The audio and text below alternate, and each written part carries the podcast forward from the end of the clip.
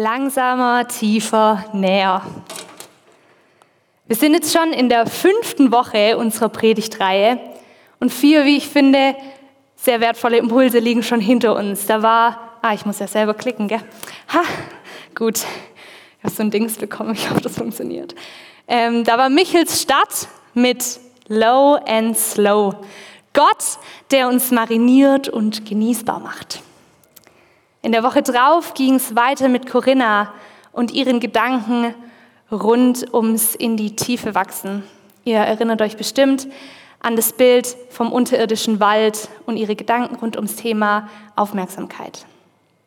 Caro hat uns vor zwei Wochen dazu ermutigt und herausgefordert, wie ein Kind wahrzunehmen, zu erwarten und unvoreingenommen zu sein.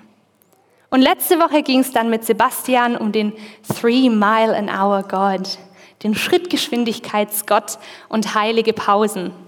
Das ist übrigens eine heilige Pause, falls ihr euch gefragt habt.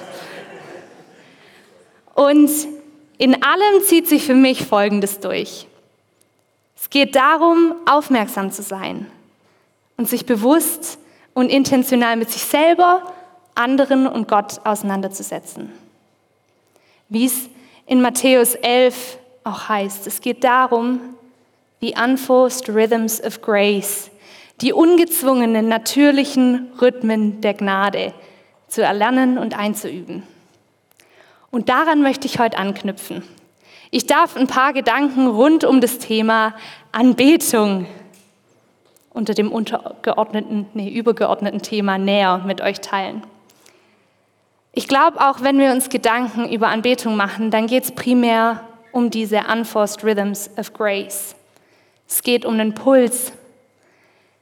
Es geht darum, Gottes Herzschlag zu spüren und zu merken, wie diese Nähe uns stärkt, aufbaut und vielleicht auch verändert. Ganz wichtig ist mir auch, nochmal aufzugreifen, was Corinna vor einigen Wochen schon gesagt hat.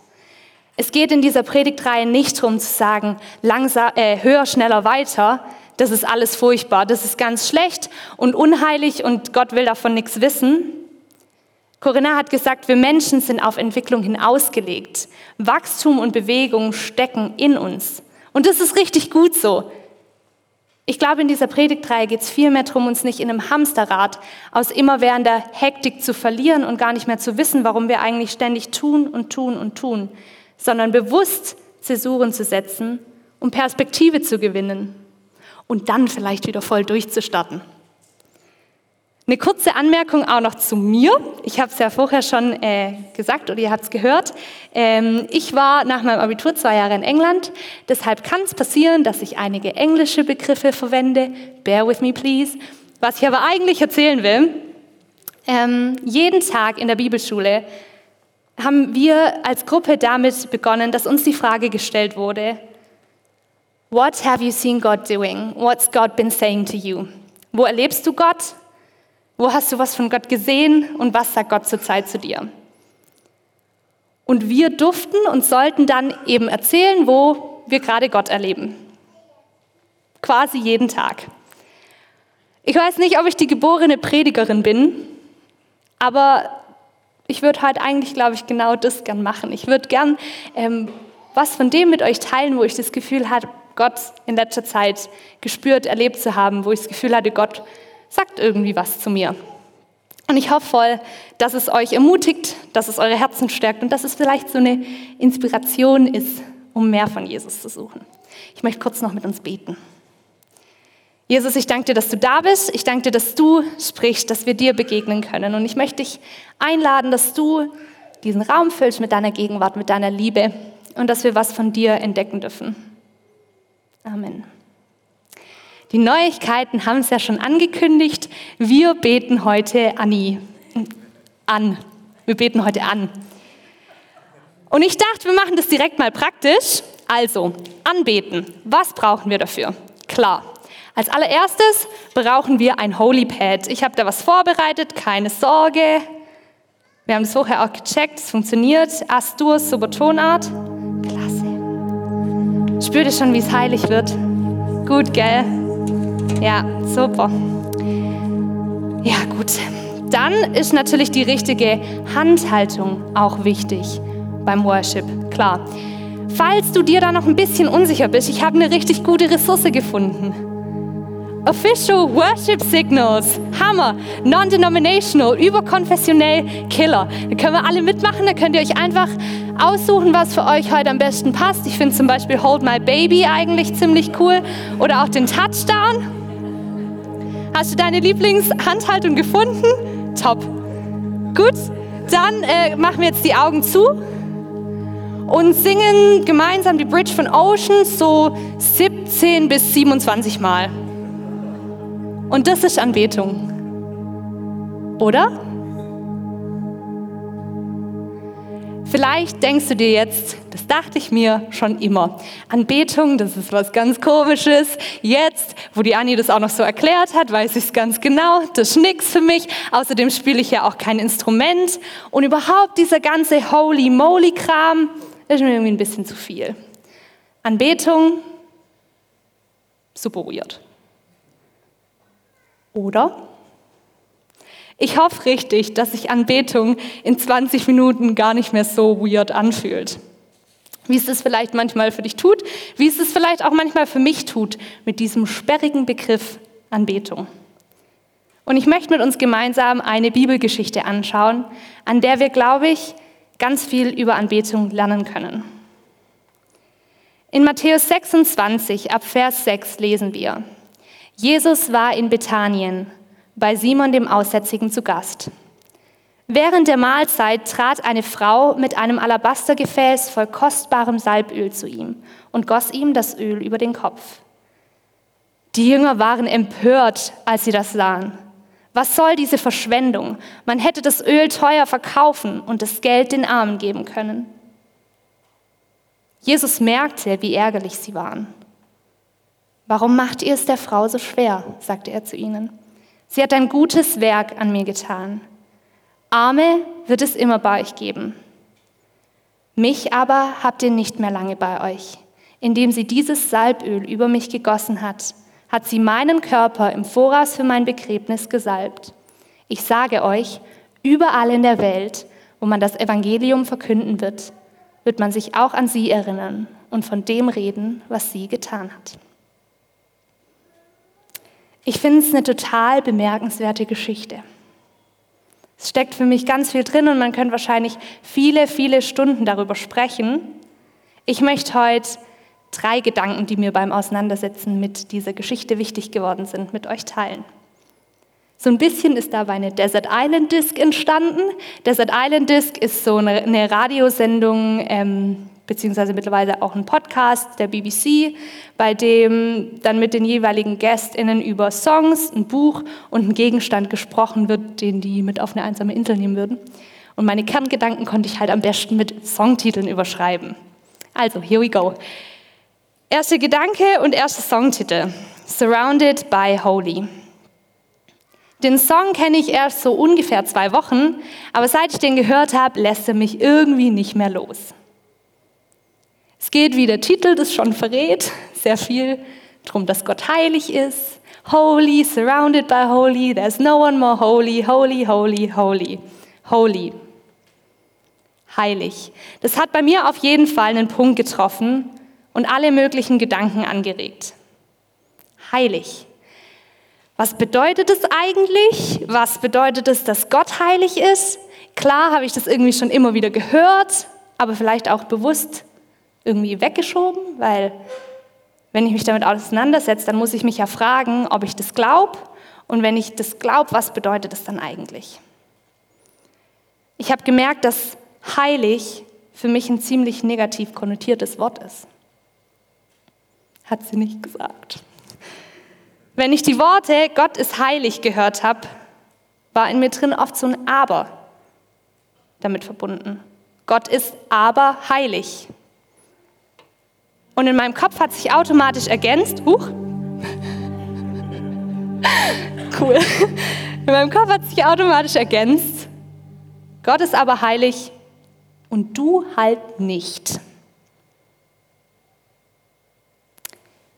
In meinem Kopf findet sofort die Gegenüberstellung statt von heiligem Gott und menschlicher Sünderin. Heilig und Sünde, das geht nicht zusammen, Nähe ist also ausgeschlossen.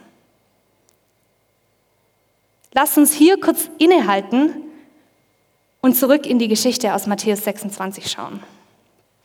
In Vers 7 lesen wir, während der Mahlzeit trat eine Frau mit einem Alabastergefäß voll kostbarem Salböl zu ihm und goss ihm das Öl über den Kopf.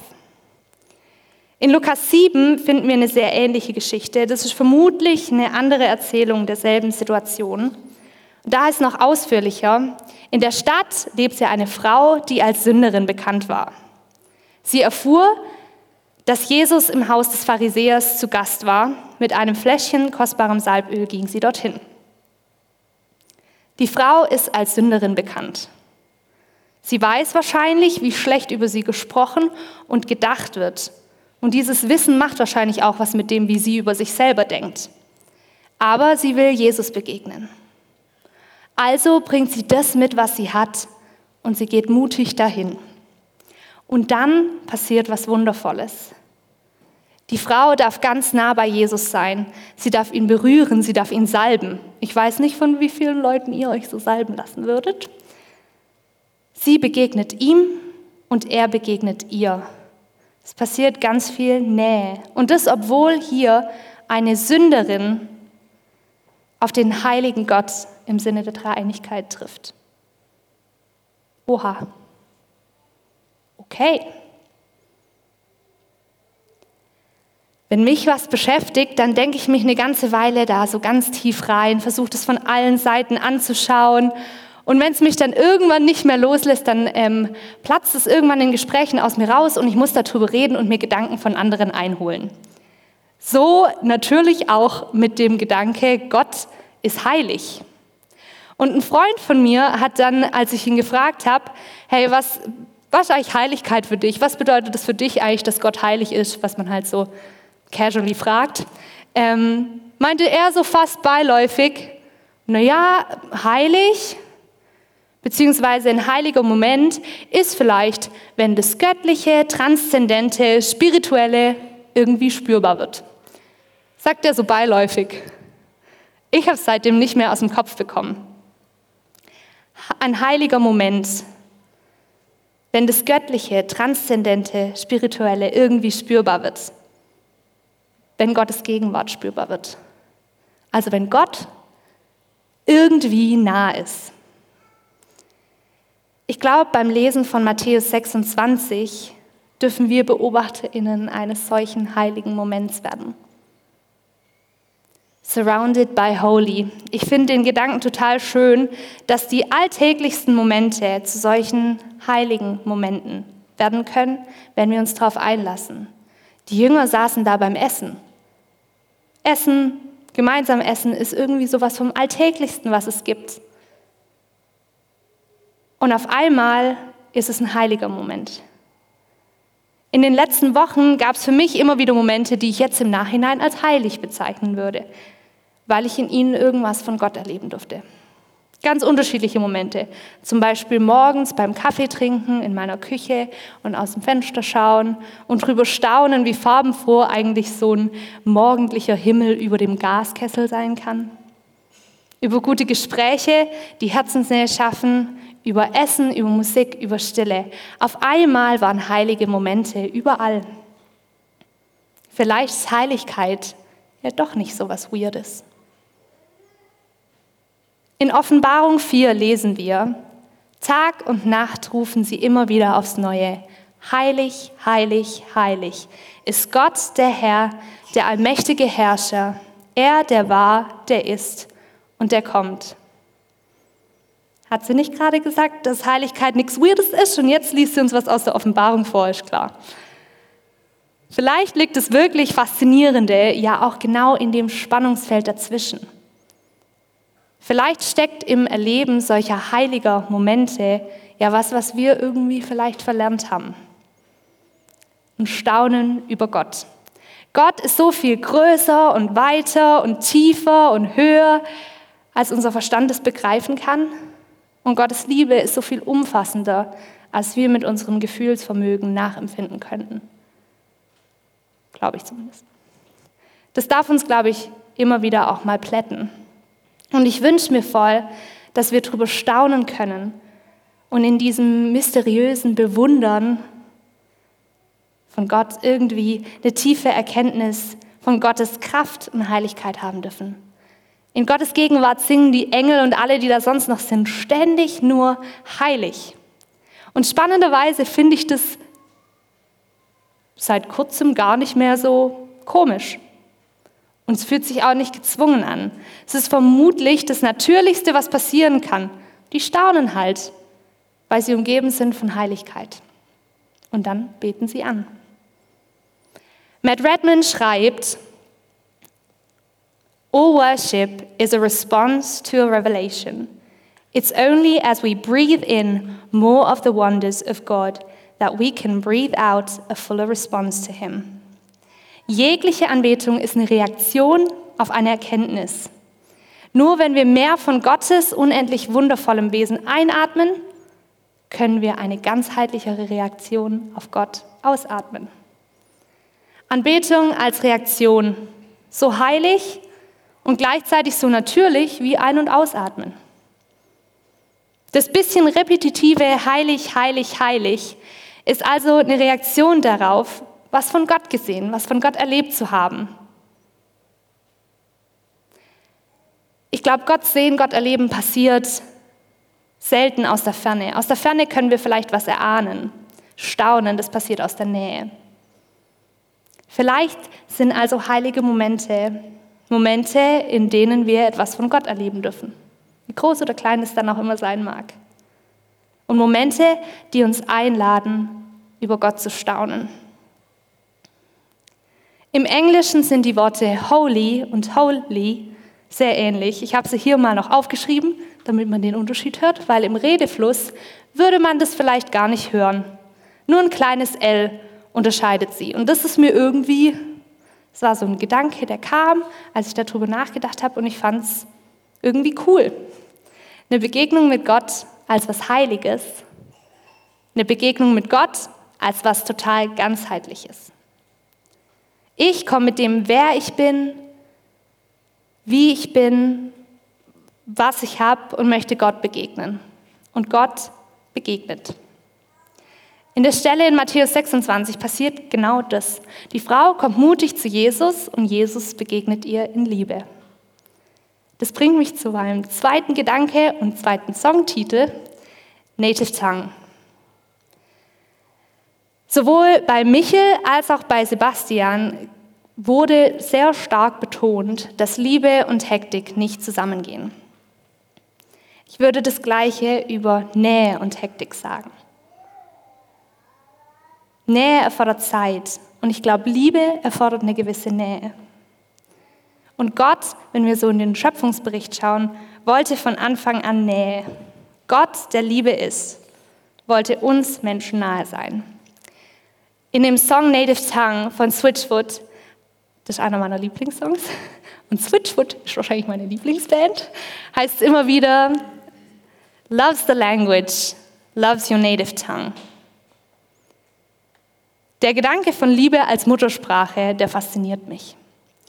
Im Song geht es dann weiter darum, dass wir als Menschheit unsere Muttersprache verlernt oder verloren haben.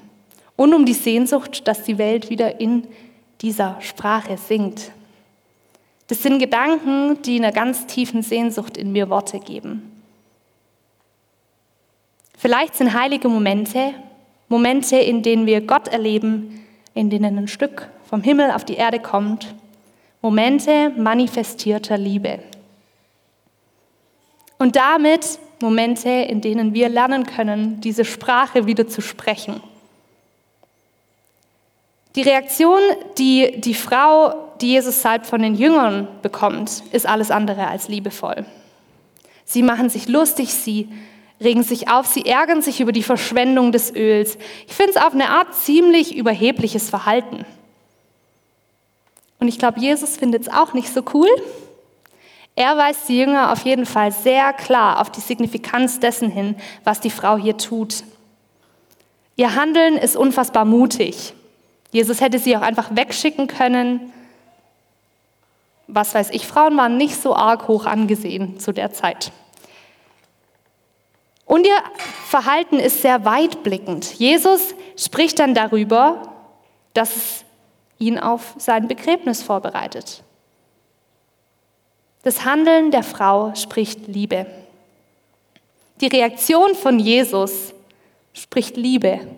Und das ohne, dass irgendwo tatsächlich so explizit von Liebe gesprochen wird. Was mich an der Stelle auch fasziniert, ist der letzte Vers. Ich sage euch, überall in der Welt, wo man das Evangelium verkünden wird, wird man sich auch an sie erinnern, also an die Frau, und von dem reden, was sie getan hat. Liebe ist laut. Wir erfahren leider nicht, was als nächstes mit der Frau passiert. Ich glaube aber, dass der heilige Moment, den wir hier beobachten, das Potenzial hat, alle Beteiligten und besonders die Frau zu verändern. Ich möchte euch nicht vorenthalten, was wir als nächstes lesen. Ähm, ist ziemlich traurig, weil als nächstes lesen wir, dass der Judas das Essen verlässt, um Jesus zu verraten. Liebe ist laut und manchmal trifft genau das wunde Punkte, die dazu führen, dass ein Herz hart wird. Ein Herz hart wird, dass ein Herz hart wird. Ähm, und das hat mich richtig betroffen gemacht beim Lesen. Ich glaube, dass es was ist, was wir auch immer, worum wir Gott auch immer wieder bitten dürfen dass wir weiche Herzen behalten, dass wir diese laute Liebe hören dürfen und dass es nicht was ist, was in uns so eine, Abwehr, eine Abwehrreaktion auslöst. Für die Frau ist der Moment vermutlich extrem verletzlich. Sie kommt mit dem, wer sie ist und wie sie ist und was sie hat, voller Hoffnung, voller Hoffnung, Jesus zu begegnen. Und Jesus ist nah. Sie spricht Liebe Jesus spricht Liebe. Und ihre Liebe ist so laut, dass bis heute davon erzählt wird. Das finde ich auch ganz schön cool, darüber nachzudenken. Im Lichte des Weltfrauentags, den wir diese Woche gefeiert haben. Frauen sind ganz schön cool. Heilige Momente. Momente, die das Potenzial haben, uns tief im Herzen zu verändern. In denen wir langsam, Stück für Stück, mehr und mehr lernen dürfen, Liebe zu sprechen. In Johannes 4, Vers 19 heißt es, wir lieben, weil Gott uns zuerst geliebt hat. Unsere Liebe ist also eine Reaktion auf Gottes schon bestehende Liebe, auf Gott, der Liebe ist. Unsere Liebe ist Anbetung. Und Anbetung hier also eine Einladung, sich von heiligen Momenten verändern zu lassen und das Liebe sprechen zu üben. Vielleicht fragt ihr euch so langsam, und wann redet sie jetzt endlich mal noch über Musik? Weil darum geht es ja eigentlich. Worship, wissen wir schon. Kommt schon noch? Kurz. Mein dritter Gedanke und Songtitel. We're all in this together. Ich habe viele meiner Lieblingsdinge äh, in diese Predigt inkludiert. Unter anderem liebe ich High School Musical.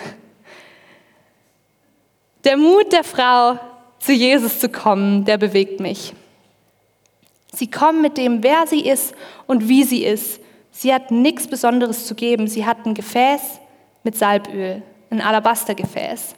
Alabaster, ähm, habe ich nachgelesen, sieht aus wie Marmor, ist aber eigentlich eine Art irgendwie so Ton oder so. Ähm, das heißt, es ist zerbrechlich. Googelt es lieber nochmal selber für sichere Fakten. Aber es ist auf jeden Fall zerbrechlich. Ähm, sie bringt ihren Schatz in einem zerbrechlichen Gefäß. Wenn ihr die Predigt von letzter Woche noch ein bisschen im Kopf habt, erinnert ihr euch vielleicht an den Vers aus 2. Korinther. Wir tragen diesen Schatz aber in zerbrechlichen Gefäßen. So soll deutlich werden, dass unsere übergroße Kraft von Gott kommt und nicht aus uns selbst. Kurze Randbemerkung und Einladung, das nicht auf dem Du bist eh schwach, sondern auf dem Du musst es nicht immer alleine schaffen, Ohr zu hören.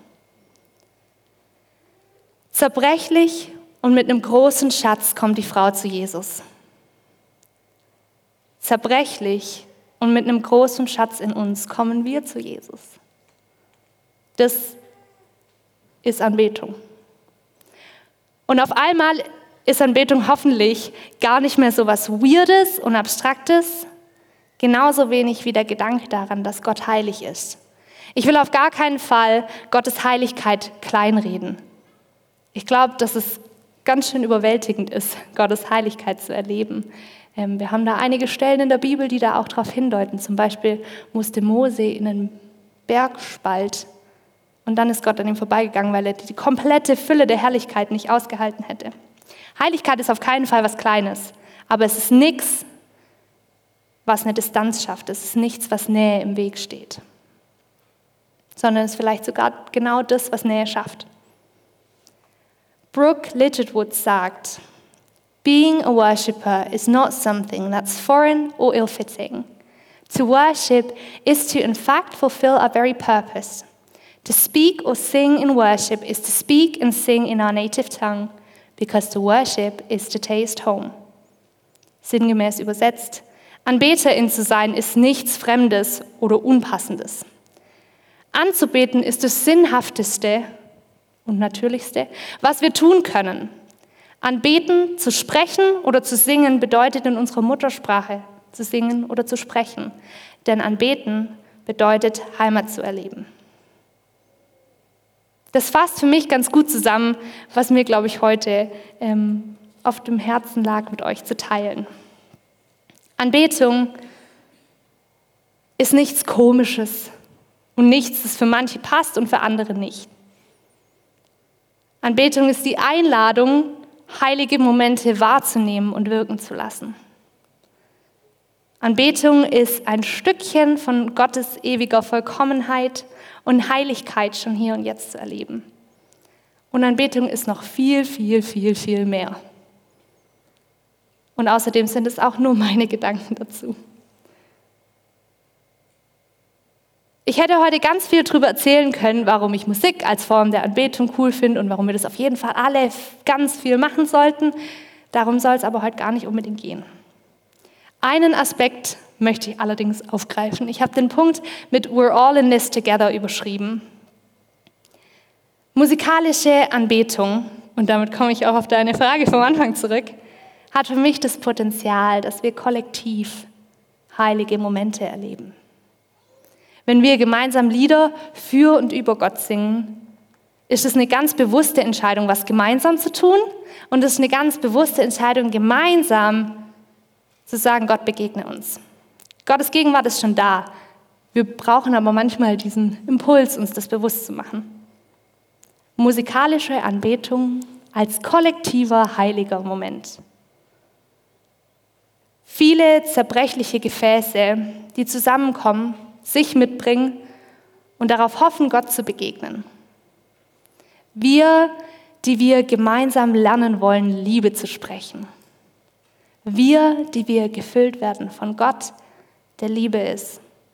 Und diese Liebe, die nehmen wir dann dahin mit, wo unser Alltag uns so hinführt. Ich wünsche dir, dass du in der nächsten Woche erleben darfst, wie viele heilige Momente dein Alltag so birgt. Und ich möchte dich dazu einladen und herausfordern, diese Momente zu suchen. Zum Abschluss eine Kleinigkeit, um das ganz praktisch zu machen. Ich habe vor Ewigkeiten, bestimmt vor zehn Jahren oder so, in der Predigt bei einem Jugendgottesdienst, da ging es um Dankbarkeit, ähm, da hat der Prediger dazu eingeladen, den Geldbeutel rauszunehmen, mal zu gucken, wie viel so rote Münzen da drin sind, ähm, so eine rote Münze rauszunehmen und die in den Schuh zu werfen. Und jedes Mal, wenn man beim Laufen dann die Münze im Schuh spürt, kurz innezuhalten, sich zu überlegen, wofür bin ich dankbar und Gott zu danken. Und dann geht der Tag weiter. Ich würde euch einladen, genau das zu tun. Sucht doch mal nach den roten Münzen in eurem Geldbeutel, vielleicht nachher, wenn die Gießkannen durchgehen, und packt so eine Münze in euren Schuh. Und jedes Mal, wenn ihr die Münze in eurem Schuh spürt, haltet kurz inne und bittet Gott um offene Augen, um ein offenes Herz für heilige Momente, für Momente, in denen Gottes Nähe spürbar wird. Ich bin richtig gespannt, wie und wo Gott dir da überall begegnet und was diese Begegnung mit deinem Anbeter in ein Herz macht. Bei meiner Schwester war es dann irgendwann so, dass die einen halben Geldbeutel in ihrem Schuh hat, weil sie halt immer wieder Münzen da reingeschmissen hat.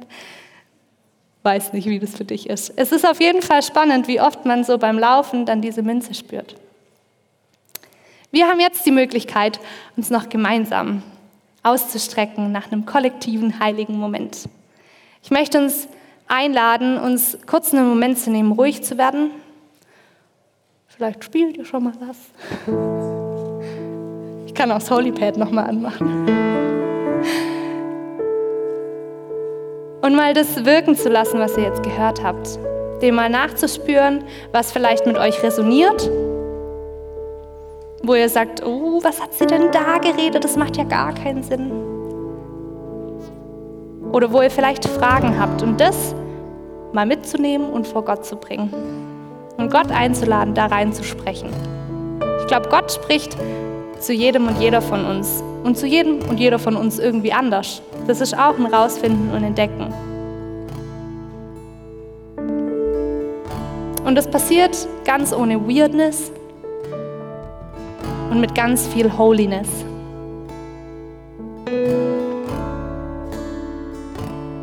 Wir nehmen uns diesen Moment, zur Ruhe zu kommen. Und die Band nimmt uns dann gleich noch mit in einen gemeinsamen Song.